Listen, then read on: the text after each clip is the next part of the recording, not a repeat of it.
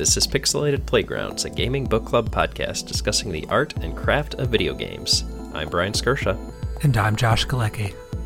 And today we're talking about Inglet, developed by Nifflas and Triple Topping Games. It was released for PC in 2021, uh, and this is a very, very chill game. Spoiler alert about Yinglet there. That's right. Yinglet, Yinglet. Yinglet. Uh, yeah, I it, I think given the chill demeanor of this game, I'm going to allow myself the mispronunciation leniency. um, I'm sure I'm sure the developers won't get too up my ass about it. hopefully not. Hopefully not. Um, but the developer actually, Nifflas, he's been known for doing quite a bit of indie games. He's been around for a while now, kind of a staple of the indie game scene. And um, I was looking at John Walker's Buried Treasure site. Uh, John Walker, who is one of the co founders of Rock Paper Shotgun, he now has made it his mission to highlight and surface um, indie titles that did not get the reception they deserved because there's just so many games out these days. Mm-hmm. Yinglet was one of his games of the year for last year, and I thought, huh, that's a solid recommendation for, in my book. I'll check it out. Yeah, no, and and uh, as you recommended it and told me you were playing it, I think I immediately hopped on board because um, I felt a need to like play a few short, very digestible games. I don't know what I was playing at the time, but um, needless to say, as I'm replaying it now in the throes of playing Elden Ring, it is also sort of satisfying a very necessary position in my gaming life. a, very, a very necessary component of a complete gaming breakfast, so to speak. Oh yeah, yeah. Um, you have to balance your Elden Ring acidity with some nice basic Inglet to um, to keep a very neutral palate. well, this game was created by Nicholas Nygren. That's another mispronunciation strike against us.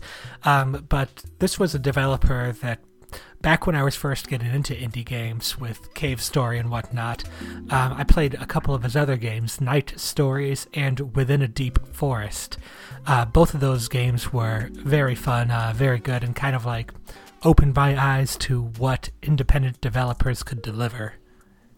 Yeah, I was aware of Nifflas as he goes by um, because of that Knytt series you mentioned. Um, you know, it's something I, have sort of seen in the indie game community, and it sounded like something I, would always sort of wanted to check out.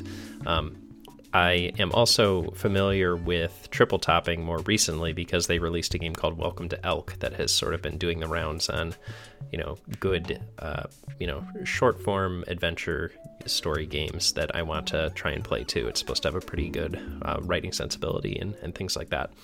Um, but this is another one of those games that uh, was created through an endowment or rather a um, funding support from uh, Danish indie or Danish indie gaming funds. So this is uh, the Danish Film Institute that was able to help fund this one, which I always find fun. You know, Canada has this. Um, I think we've seen games done in Amsterdam that were supported by government funded uh, things of this nature. Uh, where are our U.S. funding sources like this? Come on, why don't we get this? I think what happens is Microsoft or Epic buys out your studio. Capitalism. yeah. No, I mean it's the thing is like I feel like a game like this you'll almost you'll probably never see something like this. Um, at least you know funded by you know a U.S. institution or anything like that. And if they are, you know, reach out to us. Let us know. We want to play your game. But um, I I do really like seeing this uh, come across. You know, people getting funding to like pursue a very niche and interesting and um, you know offbeat a uh, concept or idea. And I think Inglet definitely um, serves up that exact sensibility. Absolutely. Uh, just to get the whole plot out of the way. Um, a big meteor hits the world. It's bad. That's it. Spoiler alert. Sorry, I should have led with that. Uh, but this game is very much not about the plot. You have little friends you rescue, but they're almost more like a joyous little mechanic rather than any like um, any sort of storyline that goes along with it.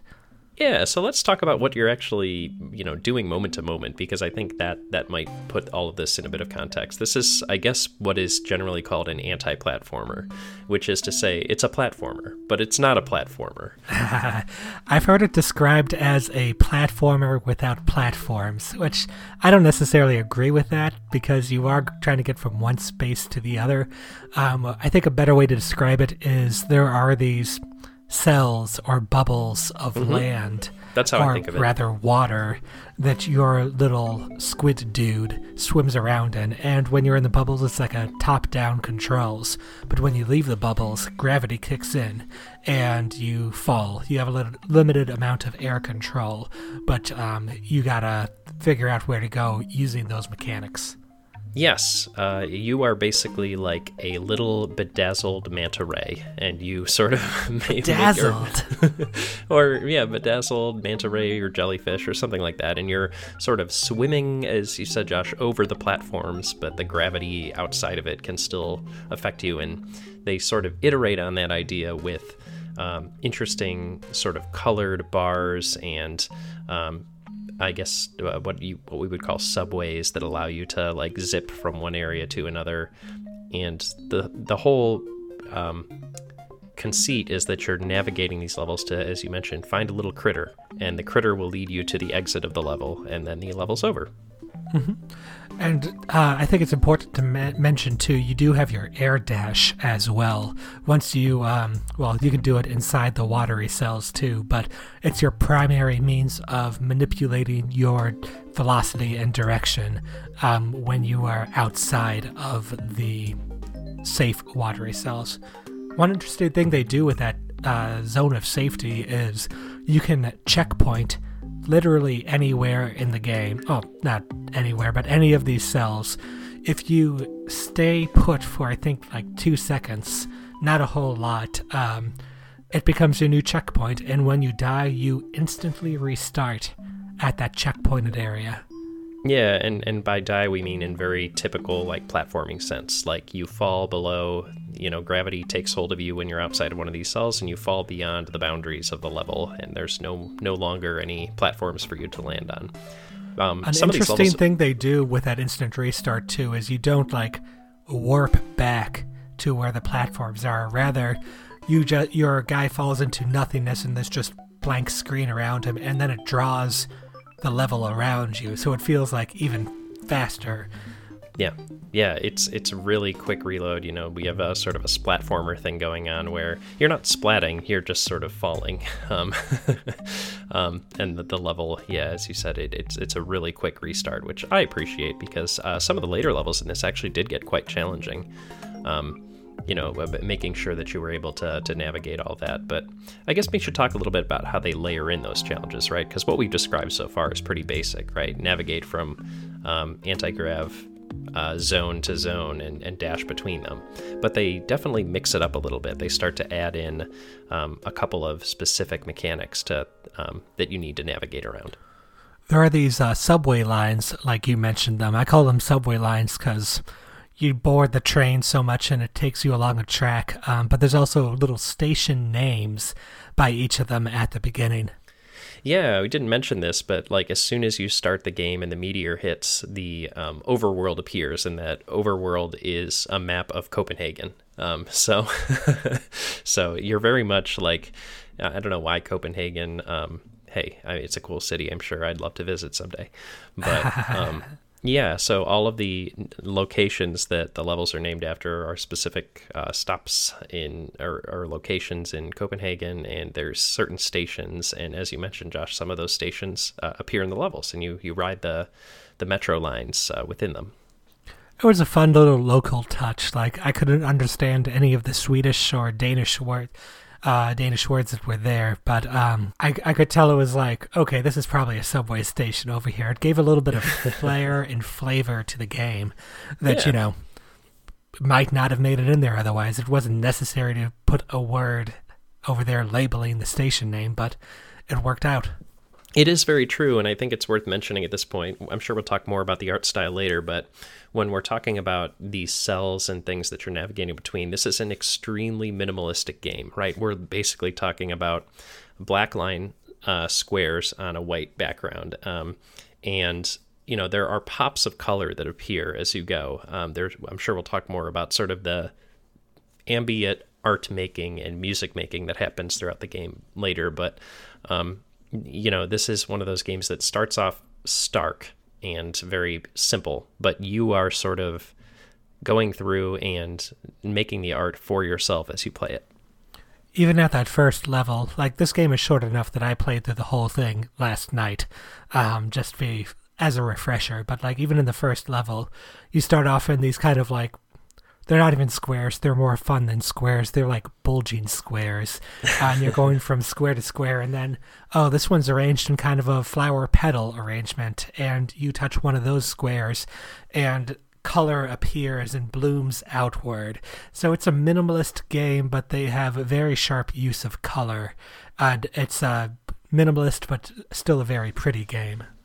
Yeah, absolutely. It's it's really expressive. Like for however simply line drawn all of the levels and characters are, like it still feels really kinetic and alive when you're moving through it somehow. Um, mm-hmm. So kudos to them for making it feel like a bustling city, despite the fact that you and the little critters that you're rescuing are are the only things appearing on the screen. Well, speaking of moving through the city, uh, two other major mechanical obstacles that you'll come across are the blue lines and the red lines, and this isn't subway lines here. Um, but the blue lines are lines that, if your little squid guy bounces on them, it bounces off. It kind of reflects them. Or if he bounces on top of them, he like trampolines upwards. So they kind of like um, reflect your momentum a little bit. And then you have specifically, I call them these like reflection lines where you have to dash into it. Um, but if you dash into it, it reflects your dash speed off. Um, I should mention to da- air dash, you hold down a or whatever your button of choice is, and it slows down time. It creates a little aim style laser beam line that shows you where you're going to dash, so you can angle things off of these red lines very precisely to achieve the effect you're looking for. Yeah, it's very much like uh, you initiate the vector and then you're immediately launched in that direction at top speed. Um, mm-hmm. But it does, to your point about these various surfaces that you're either bouncing on or ricocheting off of, it's very much um, about maintaining the momentum. That's what the whole levels or all of the levels start to become about in the later stages is maintaining the momentum and making sure you're able to uh, make it from one safe zone to another uh, through some of these little gauntlets that they'll start to put you through. You get one air dash until you either land in a safe space or you or a bounce, bounce, or you reflect off of something. So you're trying to make these combos that will get you from point A to point B. One of my favorite moments in the game was actually with these red lines and blue lines, which you know is like, oh, you fall on these or you dash into them, is when it flipped that around. Uh, as you learn later on in the game, you can dash through the blue lines and you can fall through the red lines, and the mm-hmm. game eventually requires you to learn that and put it to use. And it was kind of like a nice symmetry for me like, oh, we use this mechanic for this thing, we use this other mechanic for this thing. Well, they do opposite things if you do the opposite thing. Yeah, and I think it's worth mentioning at this point that the game is really elegant in how it's introducing these mechanics. Um, generally speaking, when you're coming across a new element in a level, like one of those bars, you know, the red or blue lines, um, you'll have a sort of short interstitial level where it introduces the the mechanic in sort of a safe space. And I think this to me reminds me of like the Super Mario method of mechanic introduction, right? Like you introduce it in a safe zone, and then you uh, put it to practice in a level, and then they put a twist on it, right, to sort of show that you understand it and have mastered it, and they move on.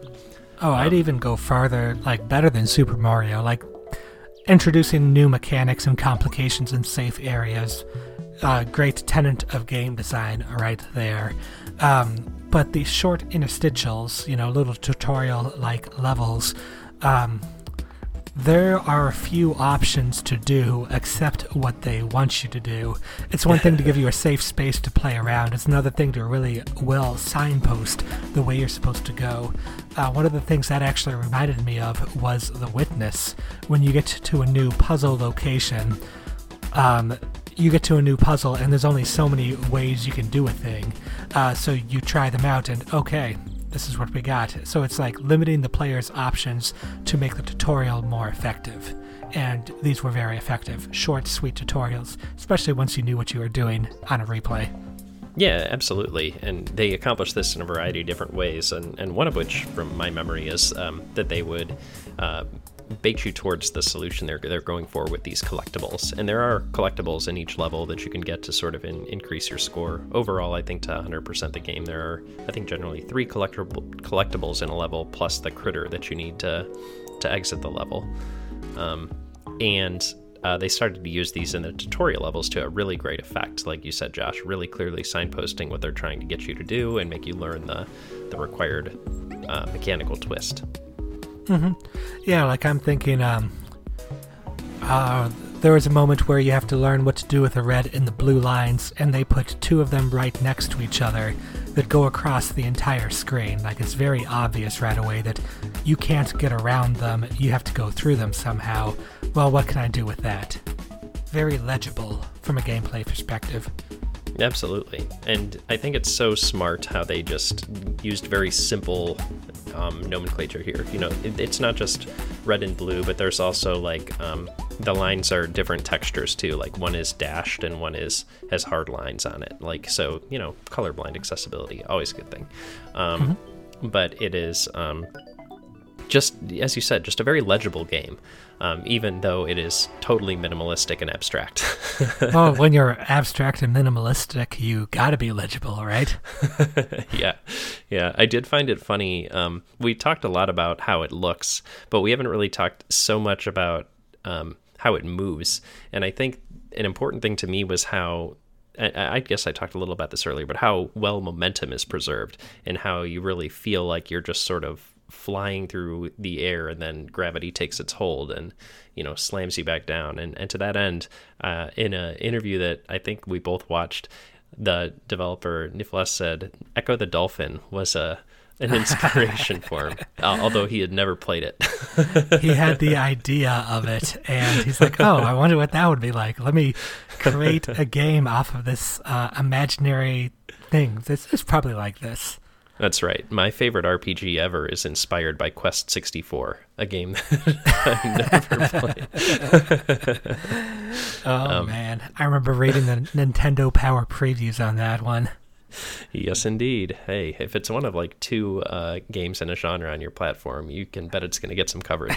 Um, but, well, speaking about the momentum, though, and the control, there was a very interesting um, Twitter thread that Nifflas had talking about the control assist that he has because he is cheating almost constantly in terms of what the player is expecting versus what the player actually gets or what the player should get by just the sort of quote unquote laws of physics of the game.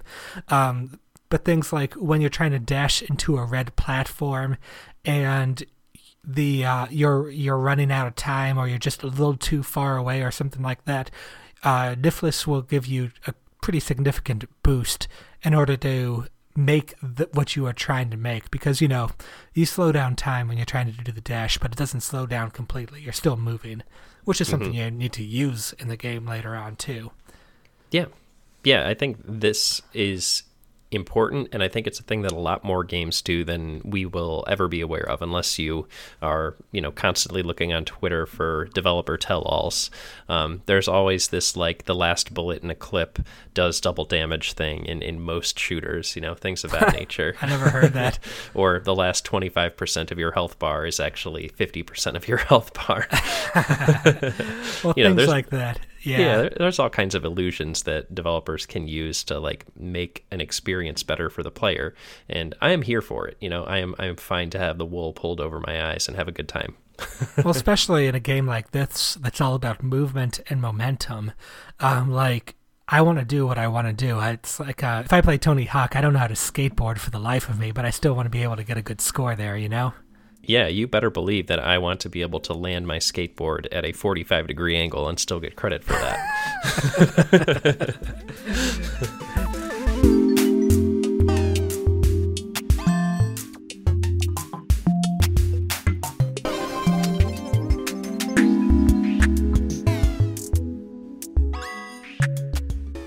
So this game did a great job with its art style. Like that minimalistic vibe is not something you see in a lot of games these days.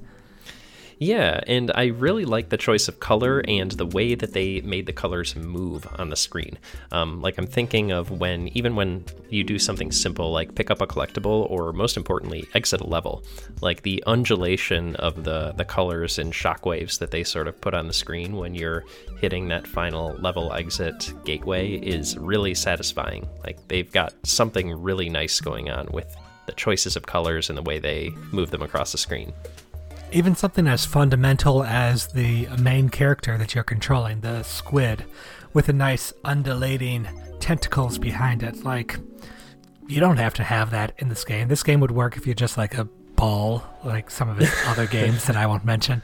Uh, no, no, that's that's a good game too. Um, within Deep Forest, uh, but like, you know, it's a pleasing aesthetic uh, to see everything moving around. Like, you you can take a look at a screenshot on this game and be deceived by it because in actuality the game has a lot of motion to it but it doesn't translate as well to the screenshot.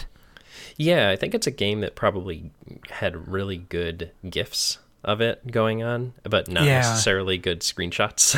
It's more gifable than screenshotable for and sure. it's it's even better as a video with sound because when you start to see the sound aspect of it come together, um, it really sings, for lack of a better word. Um, this game has a fully uh, generative, I guess, algorithmically generated soundtrack that is fully responsive to the player's movement. So as you're zipping along the subways, you're getting a nice little undulation on a waveform that uh, the soundtrack is going. When you land on a platform, you're getting a nice ping or um, uh, a, a, tone that will play. And as you make your way through the level, you're starting to sort of do some like jazz with the game. a little, yeah. It's um, interesting that the music in this game is not structured like music in other games is. Um, like there's no verse, chorus, um, necessarily a melody line that will repeat after a set amount of time. Everything is responsive to what you do as the player. I do like how they give you a little bit of guidance, though, because on every level there is a beat. It always starts off with the, the sort of baseline beat, um, and that will play even if you're just sitting on a platform. And then as you start to make your moves, um, the sort of tones and additional sort of rhythm and I guess for lack of a better word the the melody will start to form itself around your actions. So they're laying down sort of a, a, baseline track for you to riff on, for lack of a better word. But you are the one who's sort of taking the lead if we're talking about, I guess, a jazz jazz standard or something. yeah, it's um in some ways between the art explosions that happen and the sound effects, it's almost like you're playing Yinglet as an instrument. Yeah, it's it's very much like that, and and with the game sort of basically charting the course of the level throughout the day, right? I, I don't know if you noticed this, but very subtly over the course of the levels, it goes from complete white daytime colors to uh, sort of an amber evening color to the last level being a dark nighttime color with nighttime festival light colors and things of that nature. Oh, that was a great change. It I remember it happened like the nighttime fireworks happened suddenly at one level, but very cool to see that. Absolutely, I think this game does like like we said all along. It does really great things with colors, and you know it uses the backgrounds to augment that. Right, you know it's slowly shifting the the background colors and then adapting the the foreground colors as a result. And to that end, like to me, this is sort of you know there's no the story is is completely nonsensical, like you said. Meteors, Meteors, microbes. uh, amoebas, you know. I don't know. um, but uh, to me, it almost sort of like charts the path of a person going throughout the city during the day, running errands before they head to a festival at night with their friends or something like that. I actually feel like that would have been a better story. Like the meteor didn't really add anything. Yeah, it's like just a kick ass day in Copenhagen, the game, except it's a minimalist platformer with a squid.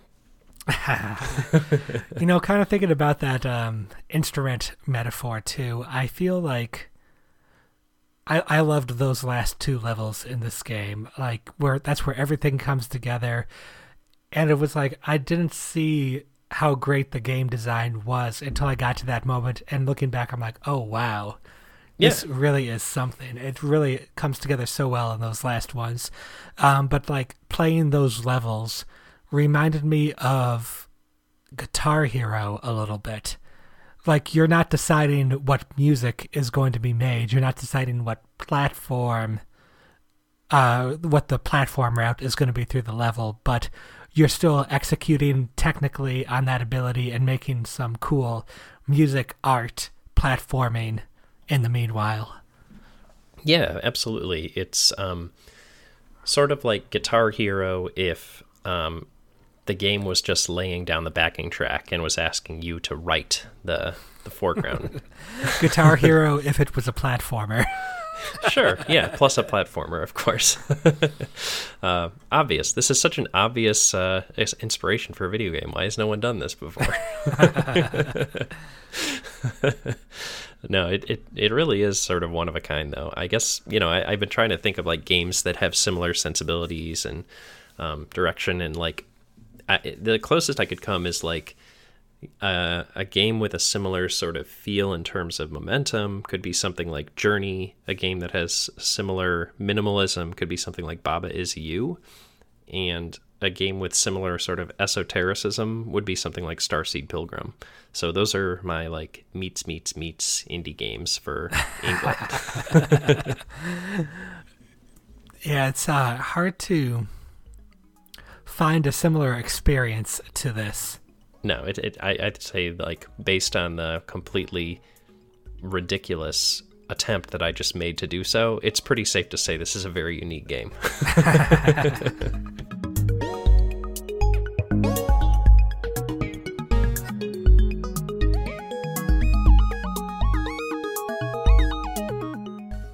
And with that, let's algorithmically generate ourselves some three word reviews for Yinglet.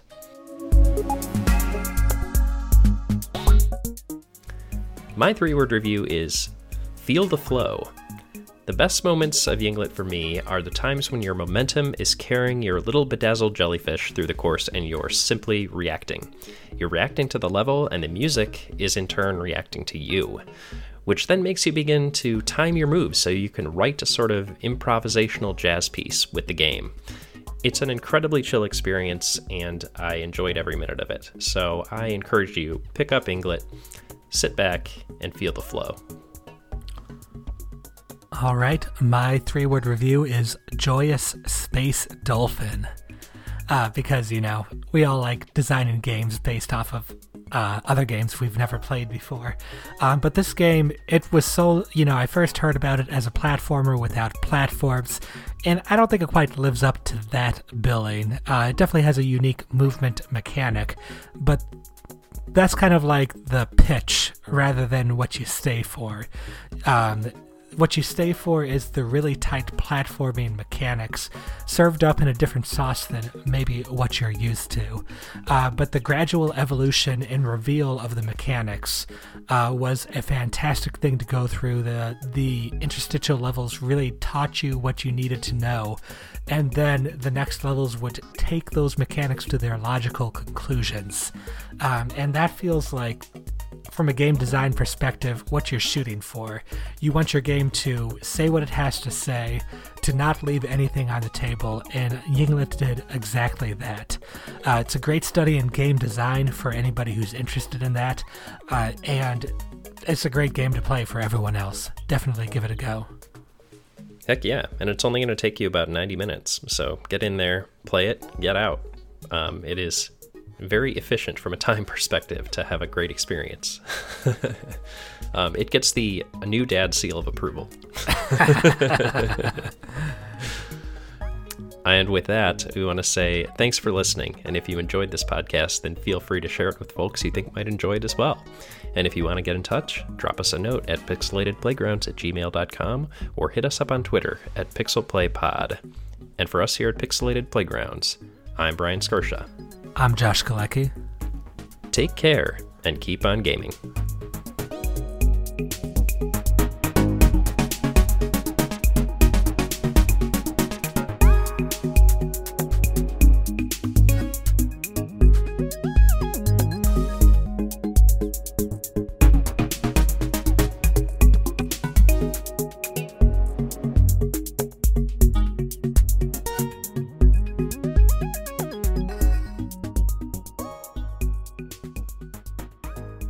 You mentioned um, designing a game based on uh, just the concept of, a game you've never played before.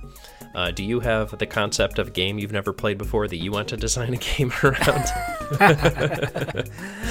um, I don't have anything in particular, but I will say one of the most fruitful um, fruitful sources of game design inspiration is when you play a game and you're like, ah, I don't like that mechanic. I could do it better.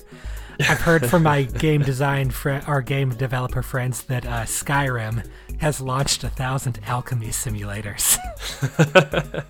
yeah, that actually makes total sense. That al- alchemy system is bullshit.